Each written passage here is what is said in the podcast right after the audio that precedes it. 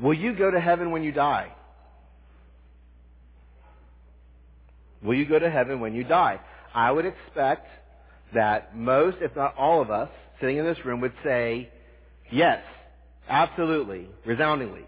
I will go to heaven when I die.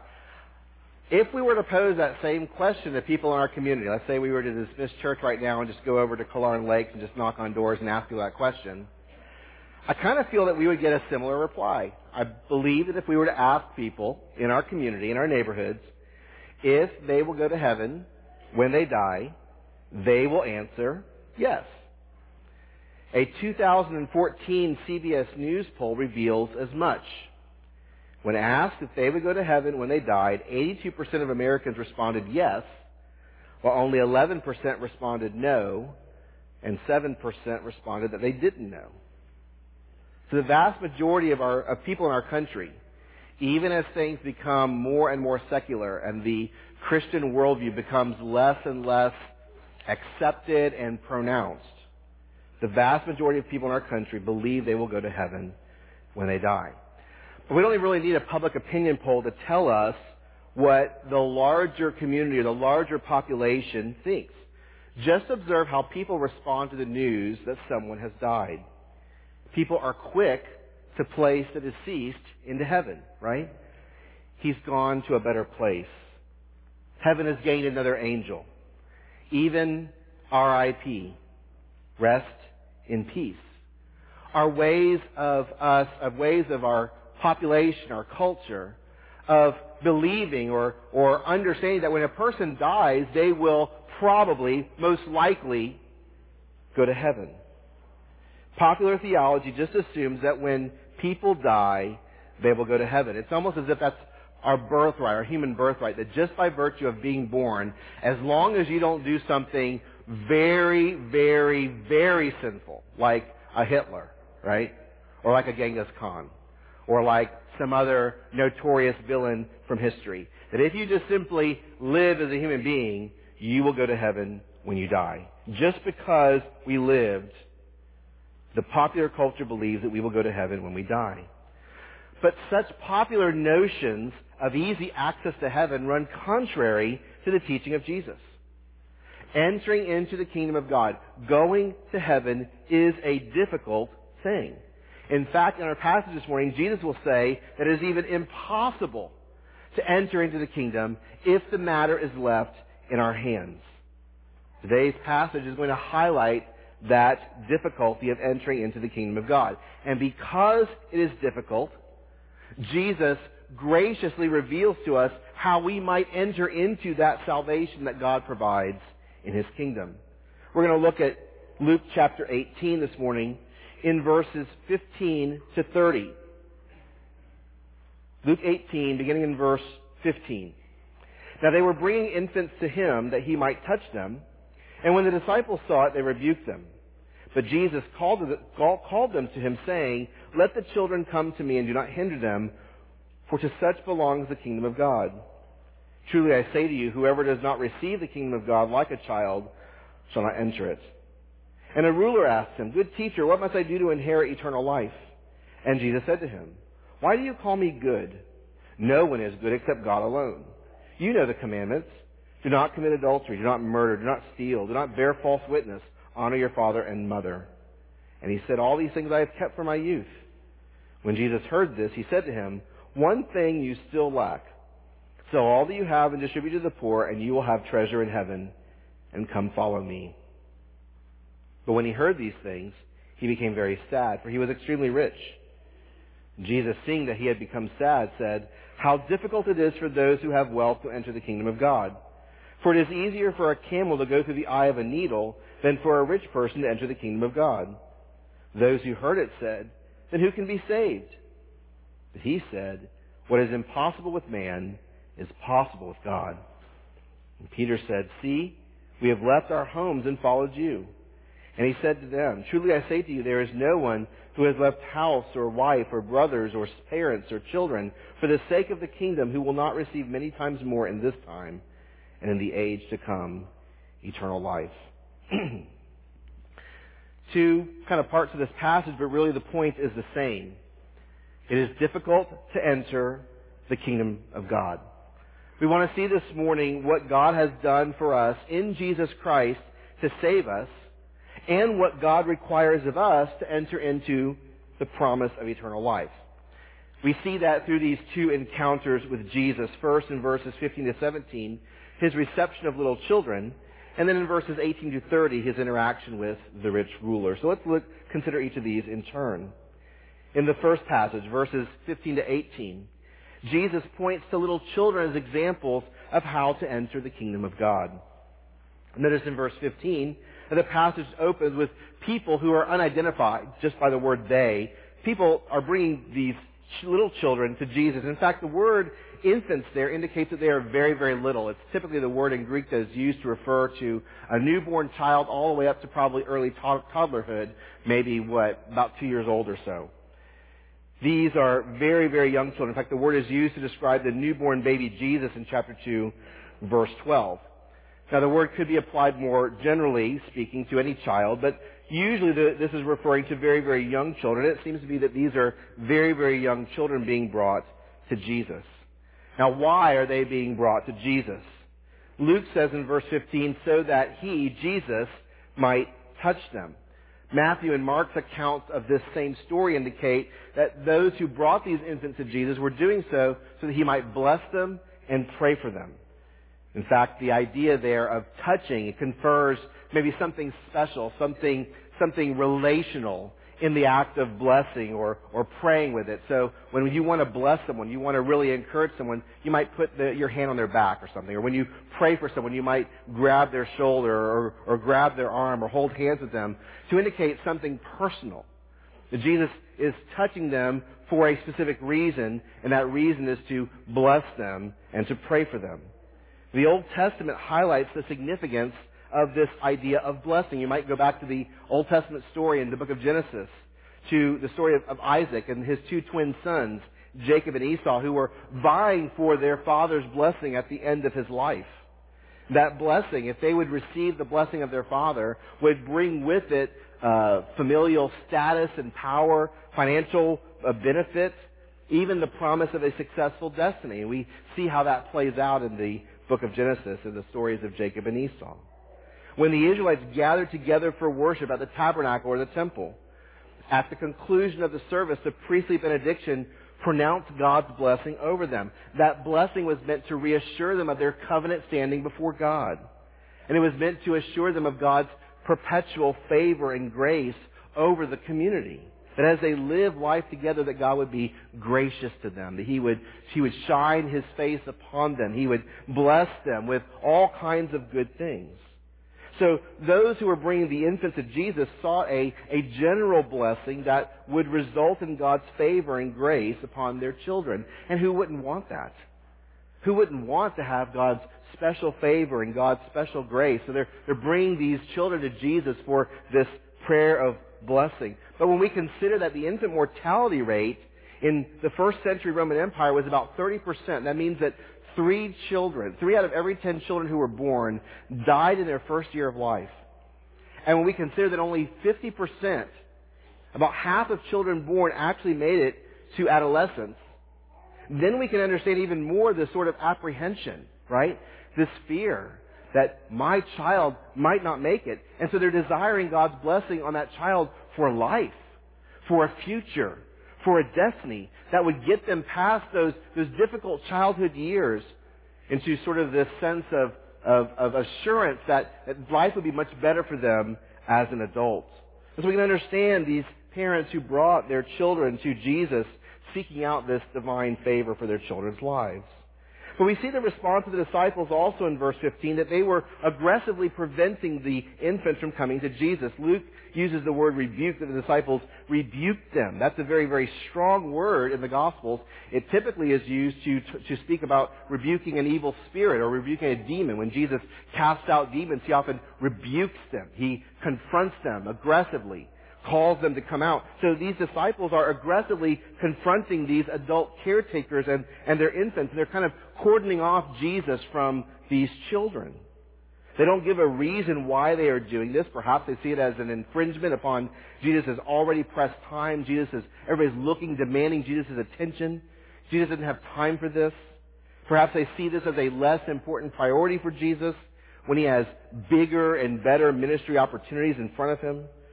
And perhaps they see the children here as many of the Jews did during this time, that they're a nuisance not to be bothered with. But the point to make here, I think, is that the disciples are clearly out of step with Jesus.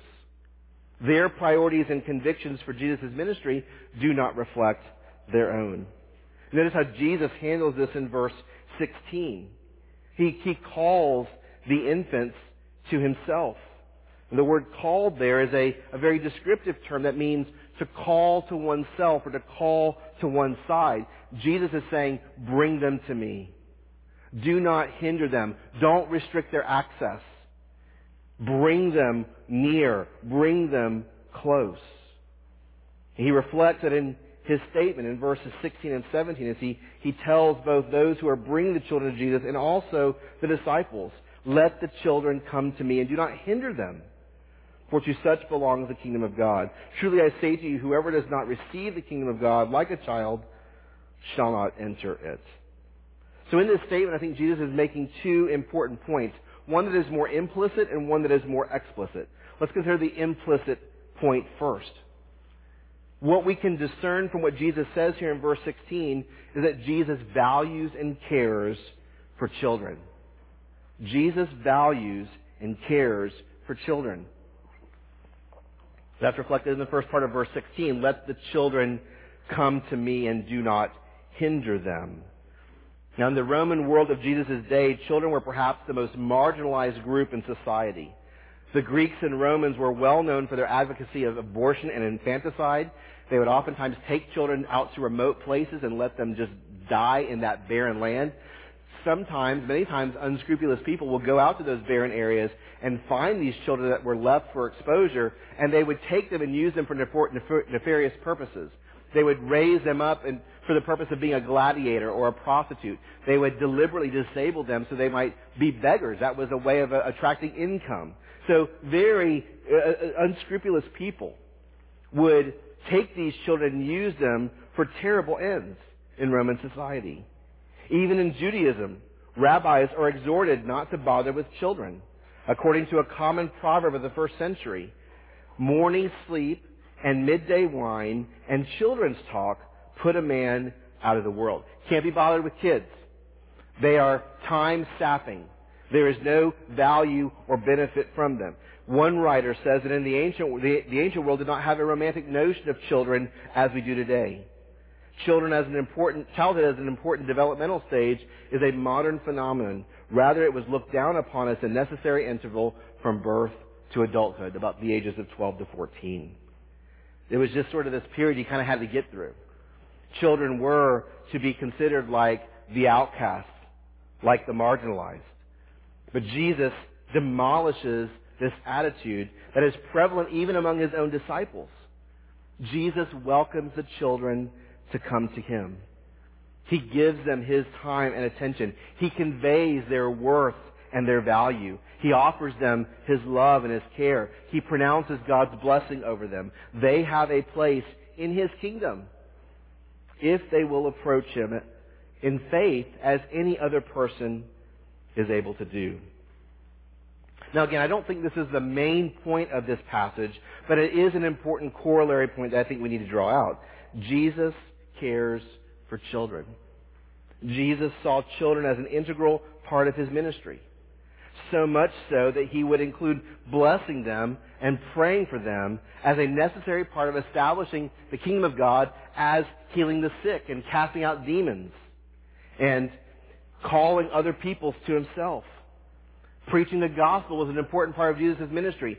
Calling children to himself was just as important. Jesus sees children as an integral part of his ministry. So the question I would ask to you is, do you see children in the same way? Do you see children as Jesus sees them? Do you show the same kind of care and affection that Jesus does? Do you pray for them as Jesus prayed for them? Consider your own children. Do you pronounce God's blessing to them? Do you disciple them? Are you actively leading your children toward the kingdom of God? Maybe that's something that we, and as parents, especially when the children are in your home and you're around them almost 24-7, that we can adopt the attitude of the, of the disciples. Stay away. Right? Don't come. Give me my space. So I would ask you to ask God to help you see children, especially your own children, in the way that Jesus sees them. That you would receive your children in the same way that Jesus received these children. Make leading your own children, leading them and discipling them, bringing them to the doorstep of the kingdom, your highest priority, or one of your highest priorities. We need to be discipling our children. We need to be leading them to Jesus. We cannot force them into the kingdom, but we can lead them by the hand to the front door. And to the children, I would say to you that I want you to know and understand that you are very, very special to Jesus. This passage teaches us that. That you are welcome to come to Him. That He loves you and He cares for you. He welcomes you to come to Him. He wants you to know Him and to understand His gospel. He wants you to repent of your sins and to trust in Him. He wants you to walk with Him and give your life to Him. And so I would encourage you to do what many adults do, even your parents probably do. Open your Bibles and read your Bibles. Read more about Jesus. Read more about His love for you. Learn about Him. Learn about what He requires of you. Learn what it means to believe the gospel. Learn what it means to repent of your sins and trust in Him. Talk to your parents about what it means to follow Jesus. This is what God wants for you. Don't think that you are on the outside. Don't think that church is just for your parents or big people. Don't think you just got to come and sit in here and just go through the motions. This is for you. You are part of our church family. You are part of our church community. And we want you more than anything else to know that Jesus Christ is Lord. That He is your Savior. That He loves you and He's calling you to come to Him. The other point I think we need to make from this passage is the more explicit point that I think Jesus makes is that we must receive the kingdom of God like a child in order to enter into it. Now, what does Jesus mean by this? First, I think he means that we must acknowledge our spiritual poverty and neediness. We must acknowledge our spiritual poverty and neediness. Again, the Jews considered children to be sort of an outcast or marginalized class of people. They were like the sick, the diseased, the demon possessed, prostitutes, tax collectors, sinners, the poor, all these who were despised people, sinful people. Just in that worldview, in that world, children were categorized amongst those people. And of course, Jesus repeatedly acknowledged that these were the very kinds of people that he had come to redeem and bring into his kingdom. These are the types of people that outwardly represent what we are really inwardly. We are spiritually like children. We are lowly. We are weak. We're sinful people. By our sinfulness, we have alienated ourselves from God. We have excluded ourselves from His care and blessing. We are spiritually uh, needy. We are spiritually impoverished. Apart from Him, we suffer the ill effects of our sin in this life, and we will suffer His judgment for our sins in eternity. So we need to be rescued. We need the love and care of God. We need His blessing. So to receive the kingdom of God like a child first means that we assume the status and position of children. We must admit our spiritual neediness. We must admit our spiritual poverty. We must humble ourselves before God. In fact, the posture that we should take is very much like what's represented in the a tax collector in his prayer in the previous passage that we looked at last week. You remember that he was he had gone into the temple to pray and he was standing far off from other people. He wouldn't even lift his eyes to heaven and he beat his breast saying, God, be merciful to me, a sinner. We can put children in that same category. They are representative of that kind of attitude. We must humble ourselves before the Lord. We must humble ourselves like a child if we are to enter the kingdom of God. Secondly, Jesus means that we must receive Him and His kingdom by faith. When we possess a childlike humility, we understand the greatness of God. And when we begin to see something of the greatness of God, we understand the, our own personal unworthiness. We see our sinfulness. We see our impoverished standing before Him. We acknowledge that we deserve His righteous wrath for our sins, that we are unworthy to be in His presence, much less to be in a relationship with Him. But humility does not lead us to despair. The same humility that helps us to recognize that God is great and He is sovereign and He is righteous and He is holy is the same humility that recognizes that God is kind and merciful and gracious and compassionate, that He calls sinners to Himself, that He offers salvation full and free. Humility, true humility leads us to repent of our sins and to trust God to save us through the saving merits of Jesus Christ in His death and resurrection. Now remember here at this point in the story that Jesus is still on His way to Jerusalem. Jesus is calling these children to come to Him. He is telling His disciples that unless you become like a child, you shall not enter into the kingdom of God. He is still on his way to Jerusalem, but he is going to Jerusalem to die. Why? To save sinful people. That's his mission. That's his purpose. He will fulfill that. And so, like children, we receive God's offer of salvation in the kingdom of God by faith. There must be faith. Childlike faith, humble faith. Without faith, it is impossible to please God, the scripture says. Without faith, we attempt to justify ourselves through our own self-righteousness. Without faith, we remain spiritually impoverished and needy. So Jesus calls us to receive His kingdom like little children, humbling ourselves before Him and trusting in Him alone for salvation. Think, okay, that's, that's great, no problem, right? Except that this is a very difficult thing. If it were easy, we'd all rush to the, everyone would rush to the kingdom. But acknowledging our sinfulness is a difficult thing. Admitting that we are spiritually needy is a difficult thing. Humbling ourselves before God is a difficult thing. Repenting of our sins is a difficult thing. Entrusting ourselves to God, who alone is King. When we want to be kings of our own kingdom, that is a difficult thing. If it were easy to receive the kingdom of God like a child, everyone would do it. But it's a difficult thing. Now, it may be difficult to receive the kingdom of God like a child, but it's not impossible. Why? Because God gives grace. God gives grace. We sang about it this morning. God is mighty to save. He gives the Holy Spirit to awaken our dead hearts. He leads us to hear the truth of the gospel. Aren't you glad that someone shared the gospel with you? That was in God's divine providence. God brought you to a church or God brought someone to your life to share that gospel message with you. God gave you the ability to meditate upon the goodness of the gospel.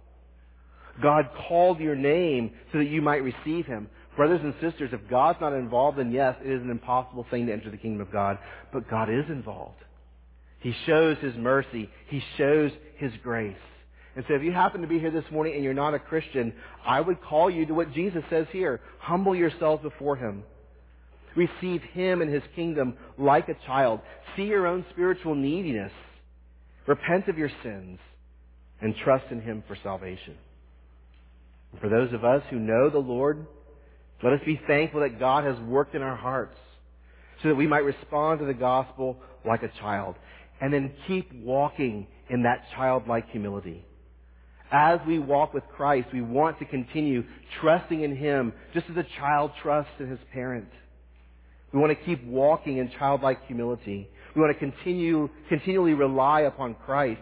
We want to continually entrust ourselves to Him so that He might work out His sanctification in us. It doesn't stop the moment we believe.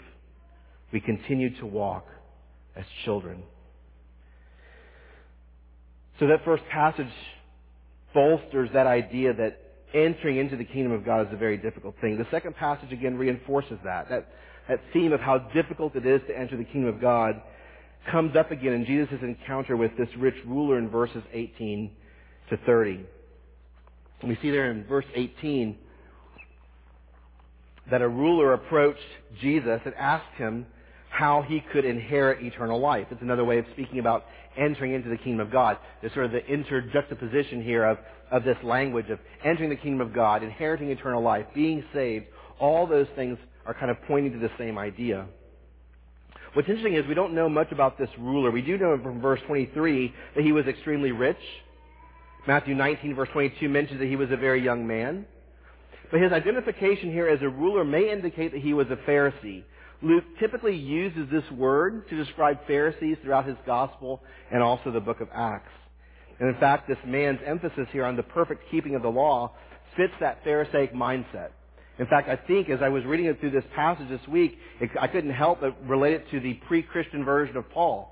If you read about Paul's life as he describes his life in Galatians chapter 1 and in Philippians chapter 3, before he became a Christian, this man emulates very much what we see in the life of, the, uh, of Paul before he became a Christian. And so this man was very, very works-oriented, very, very uh, uh, self-righteous oriented. What could he do? In fact, that question is very, very telling as he approaches Jesus, what must I do to inherit eternal life? He is again very much like that Pharisee back in the previous passage that's in the temple praying, and he's sort of soaking in, just basking in his self-righteousness. Where he was saying, God, I thank you that I am not like other men, extortioners, unjust, adulterers, or even this tax collector. I fast twice a week. I give tithes of all that I get. Just simply giving off a list of what he has done to make himself acceptable to God. Here he was, all self-righteous. He had, he had done all these things to earn God's approval. And we see something of that mindset in this rich ruler's question here. What must I do to inherit eternal life? Well, Jesus answers the question.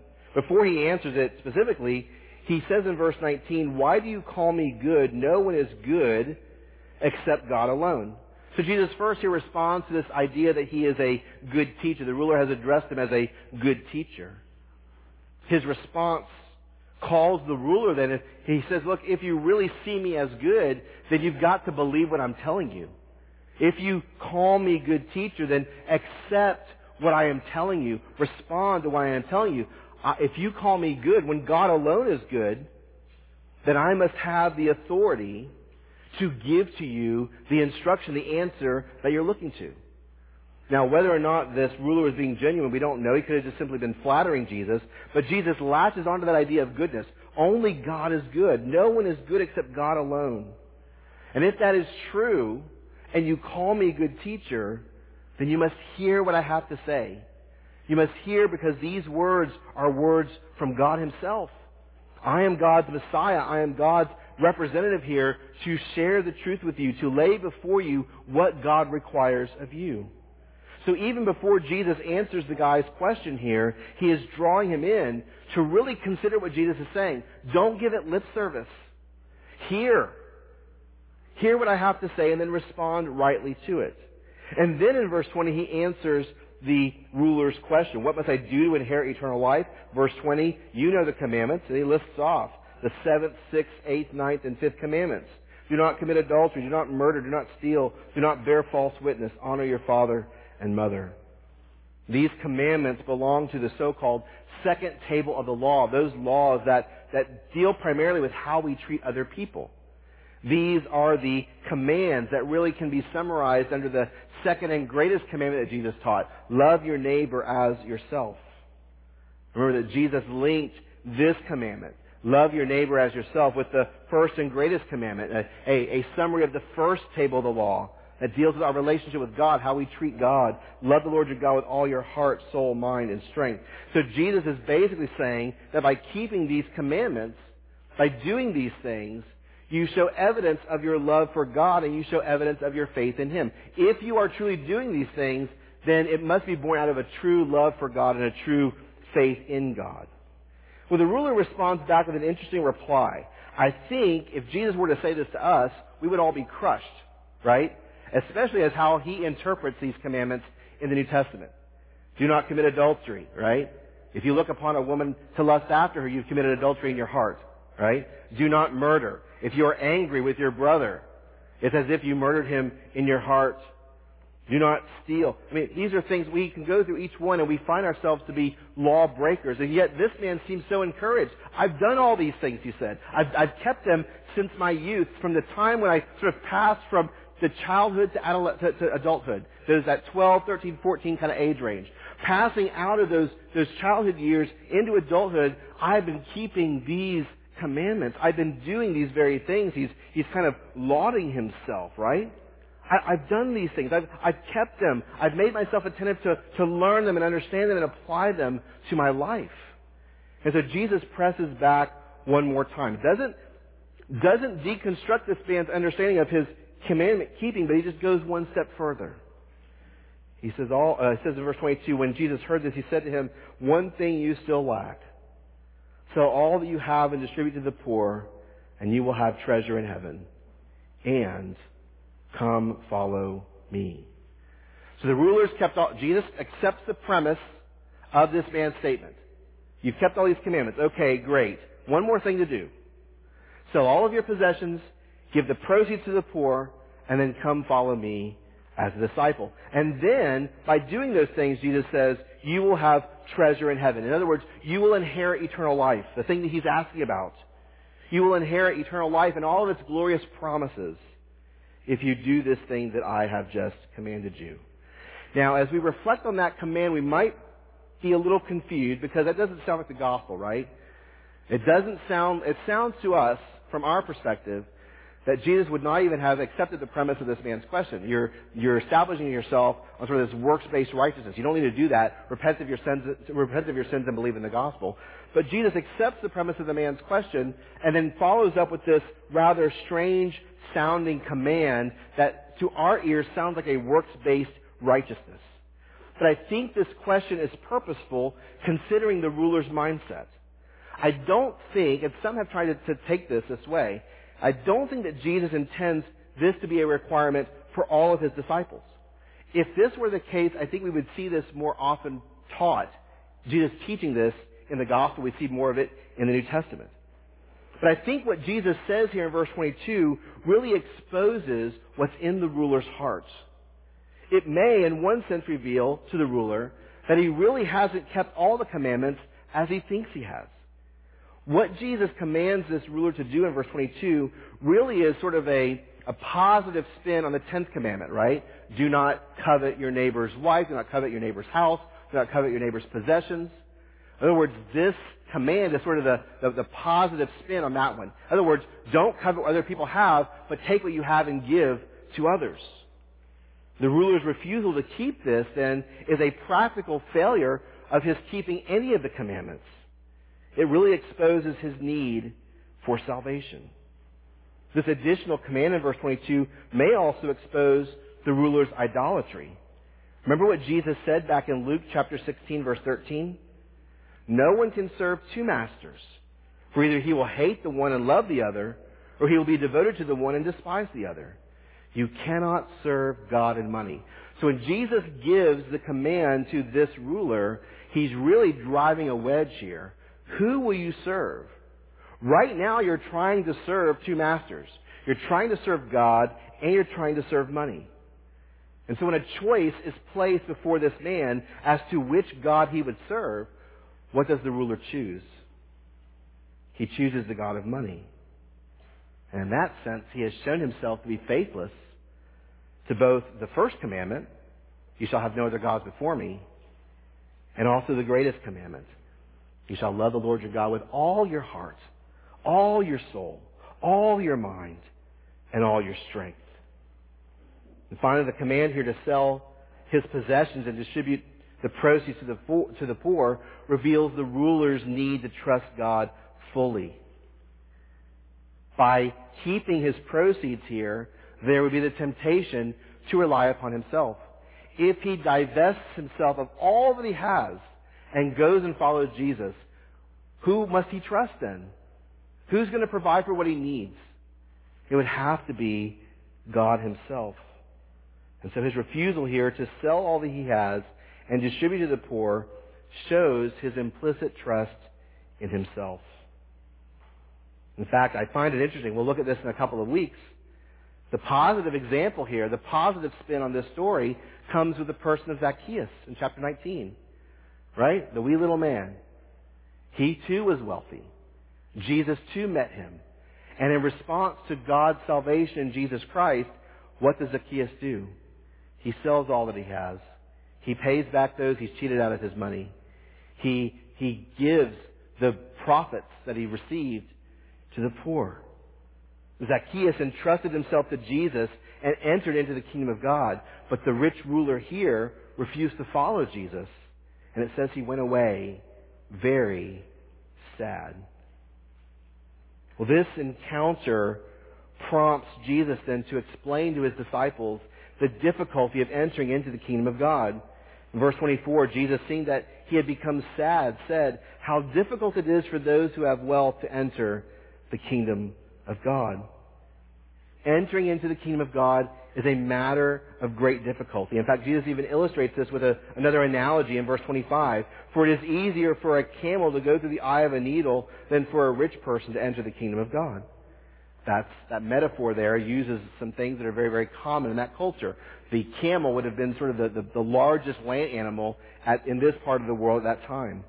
The eye of a needle would have been sort of the, the smallest opening, the smallest hole that a person could imagine or envision in this part of the world.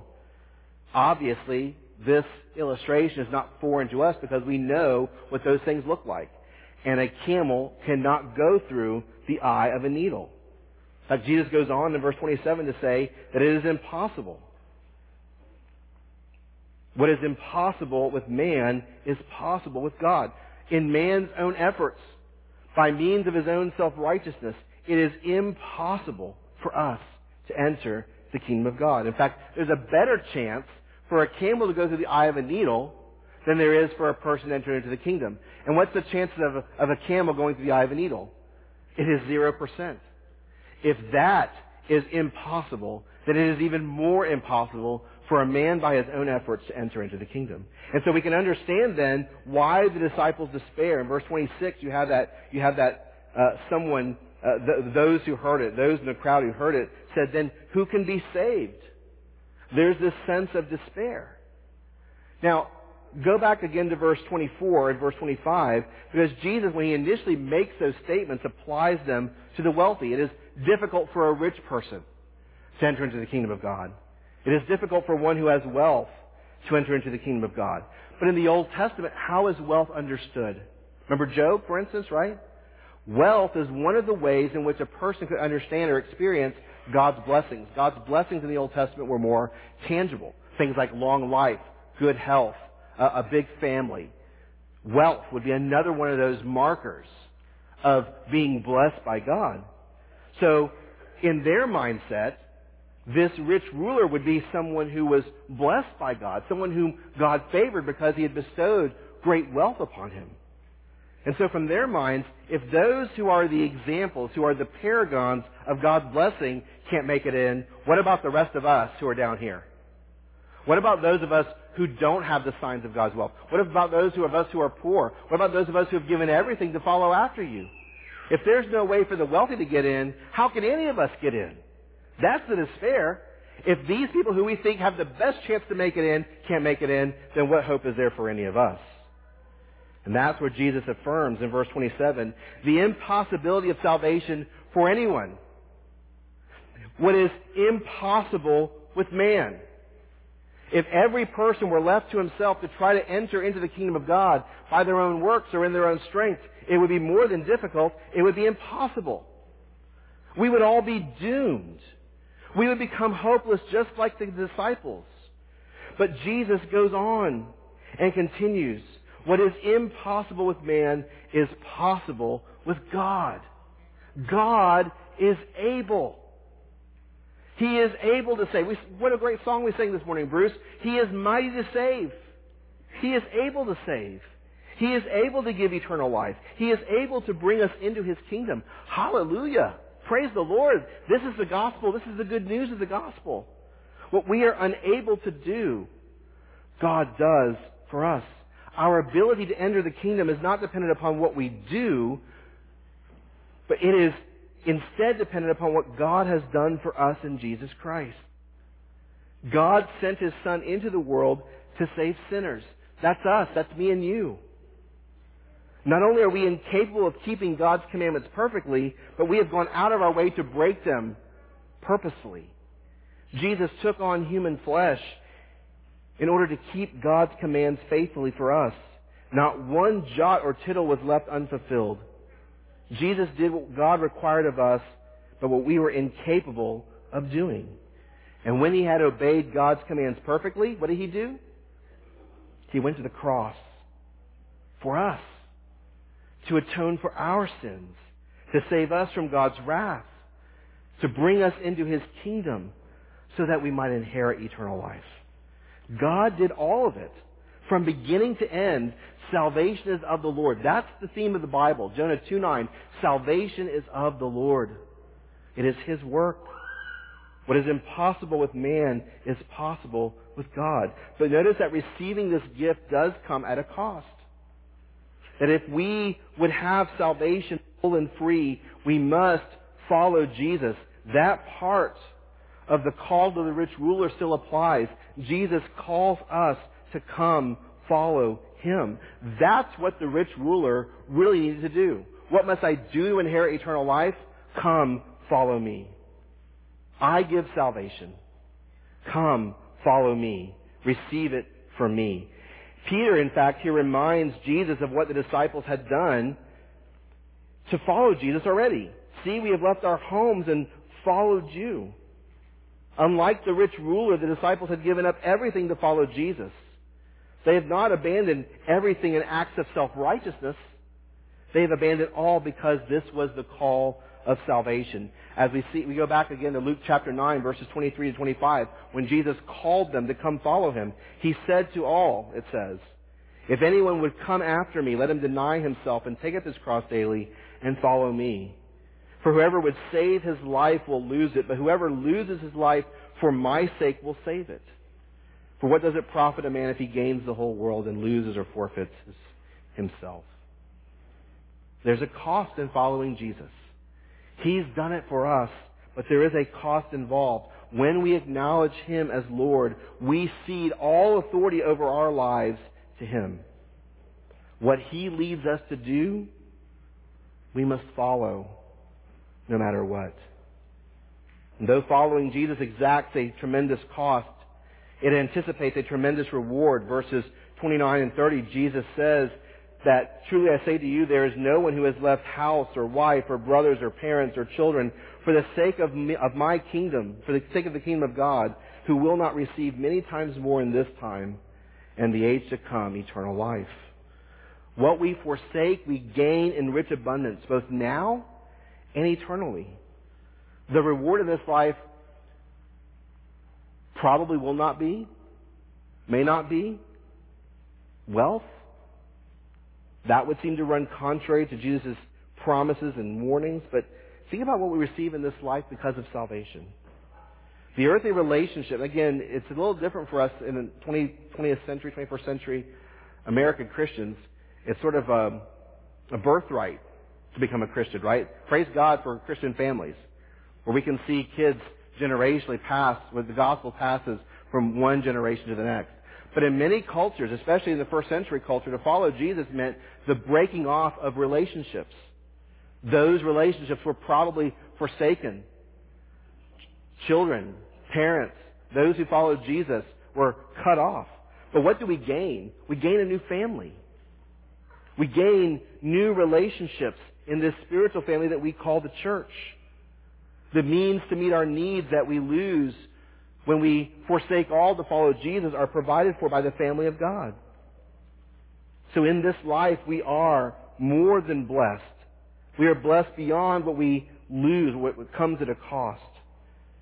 And then when this life comes to an end and we enter into eternal life, we realize the full treasure in heaven that Christ promised for us in the gospel. So brothers and sisters, it is a difficult thing to enter into the kingdom of God. Let's never forget that.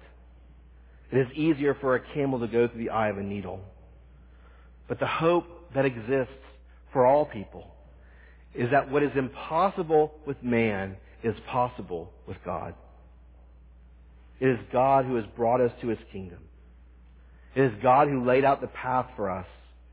It is God who led us by the hand. It is God who opened the door for us. It is God who walked us through to the other side. Because of him, we have eternal life. Praise be to God for that. Praise be to God for that. Let us also go and forth in his power to those who need him to share this great news. That what is difficult for them, that what is impossible for them, is possible with God. They too can respond in faith and repentance and inherit eternal life. Let's pray. Lord, we thank you for your word. We thank you that even when there, the text may seem hopeless for us, there is always good news. That what is difficult, that what is impossible with us is possible with you. You are the one who is mighty to save. You are the one who has made salvation a reality for us from beginning to end, from A to Z, from start to finish, Lord. You've done it. I pray that your people this morning would just be, be filled with joy at what you have done. That they would feel empowered and emboldened and courageous, Lord, to walk out this new way of life. That they would be ready and willing, Lord, to humble themselves and count the cost to follow Jesus, knowing that the reward is far greater than what we could ever experience from the world. Lord, we love you. Thank you for the gospel. Help us to celebrate it. Help us to walk in its truth. Help us to proclaim it. Lord, there are many in our lives, many that we know personally, many in our communities, many in our jobs who need this message of hope. And I pray you'd help us to take it to them. In Jesus' name we pray. Amen.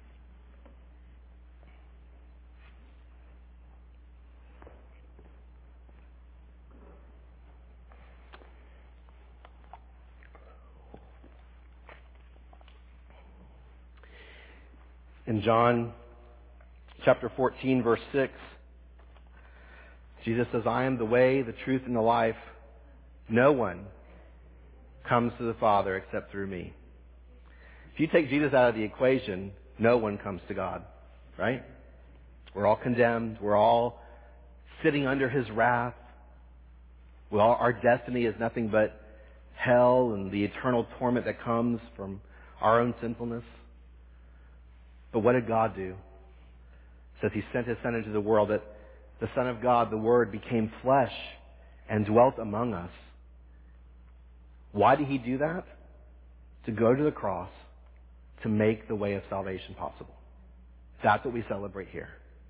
We celebrate here the way that Jesus made for us. Paul writes in 1 Corinthians chapter 11, For I received from the Lord what I also delivered to you that the Lord Jesus, on the night when he was betrayed, took bread, and when he had given thanks, he broke it and said, This is my body, which is for you. And do this in remembrance of me. In the same way also, he took the cup after supper, saying, This cup is the new covenant in my blood. Do this as often as you drink it in remembrance of me. For as often as you eat this bread and drink the cup, you proclaim the Lord's death until he comes. Let us come and celebrate the Lord's table.